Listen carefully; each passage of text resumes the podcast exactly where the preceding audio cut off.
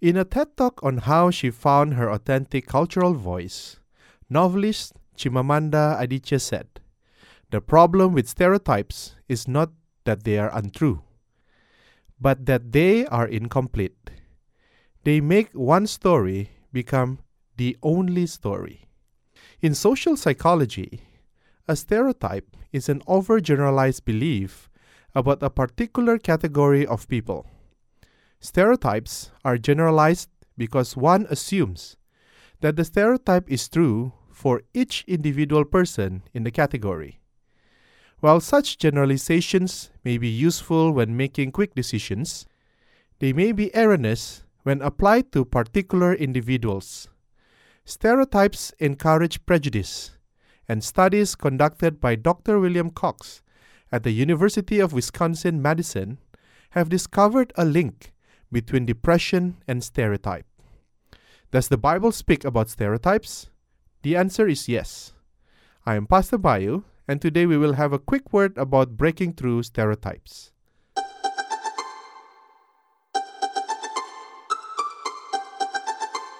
In his findings, Dr. Cox noticed that recipients of any type of stereotype can develop a strong sense of self hatred, which in turn can fester into depression. The depression is suggested to come from mental pressure to conform to the stereotype. It is also happens when a person starts to believe the stereotype that defines them, and when their self worth is measured by how closely they fit or do not fit the stereotype.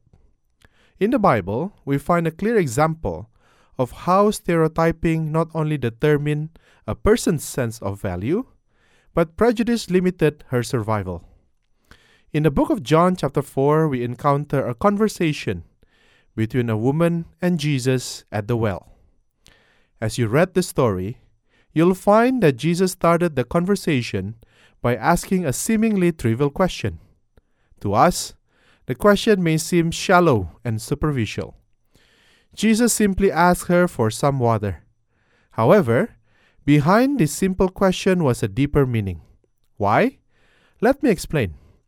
Jesus was a Jew, and this woman was a Samaritan. At that time, political tensions were high, and Jews and Samaritans wanted little to do with each other. They tried to avoid each other as much as possible. Add to that, Jesus was a man, speaking to a woman, in a secluded place, at a time when most people would have been at home.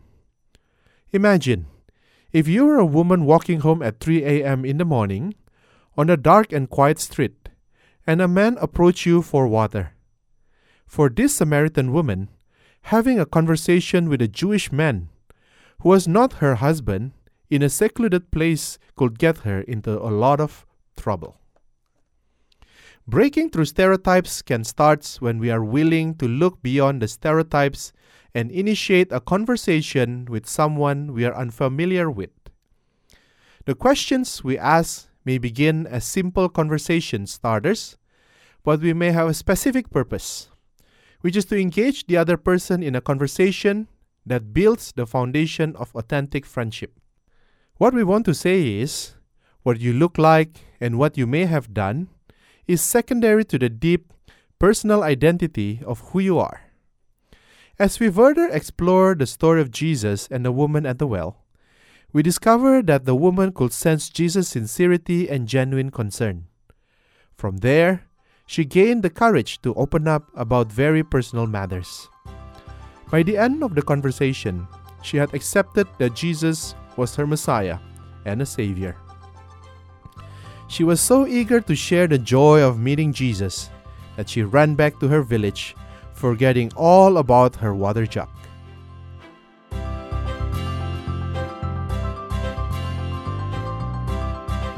Sometimes we wonder how should we share about Jesus to the people around us.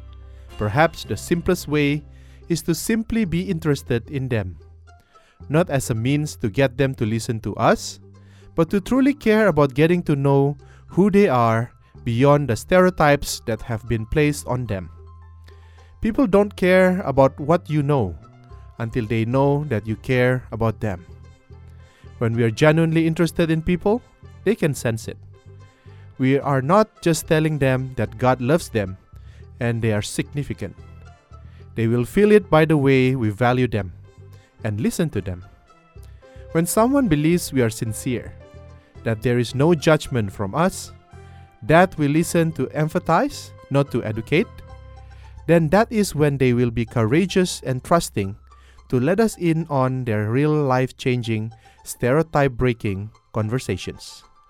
I am Pastor Bayu, and you're listening to a quick word.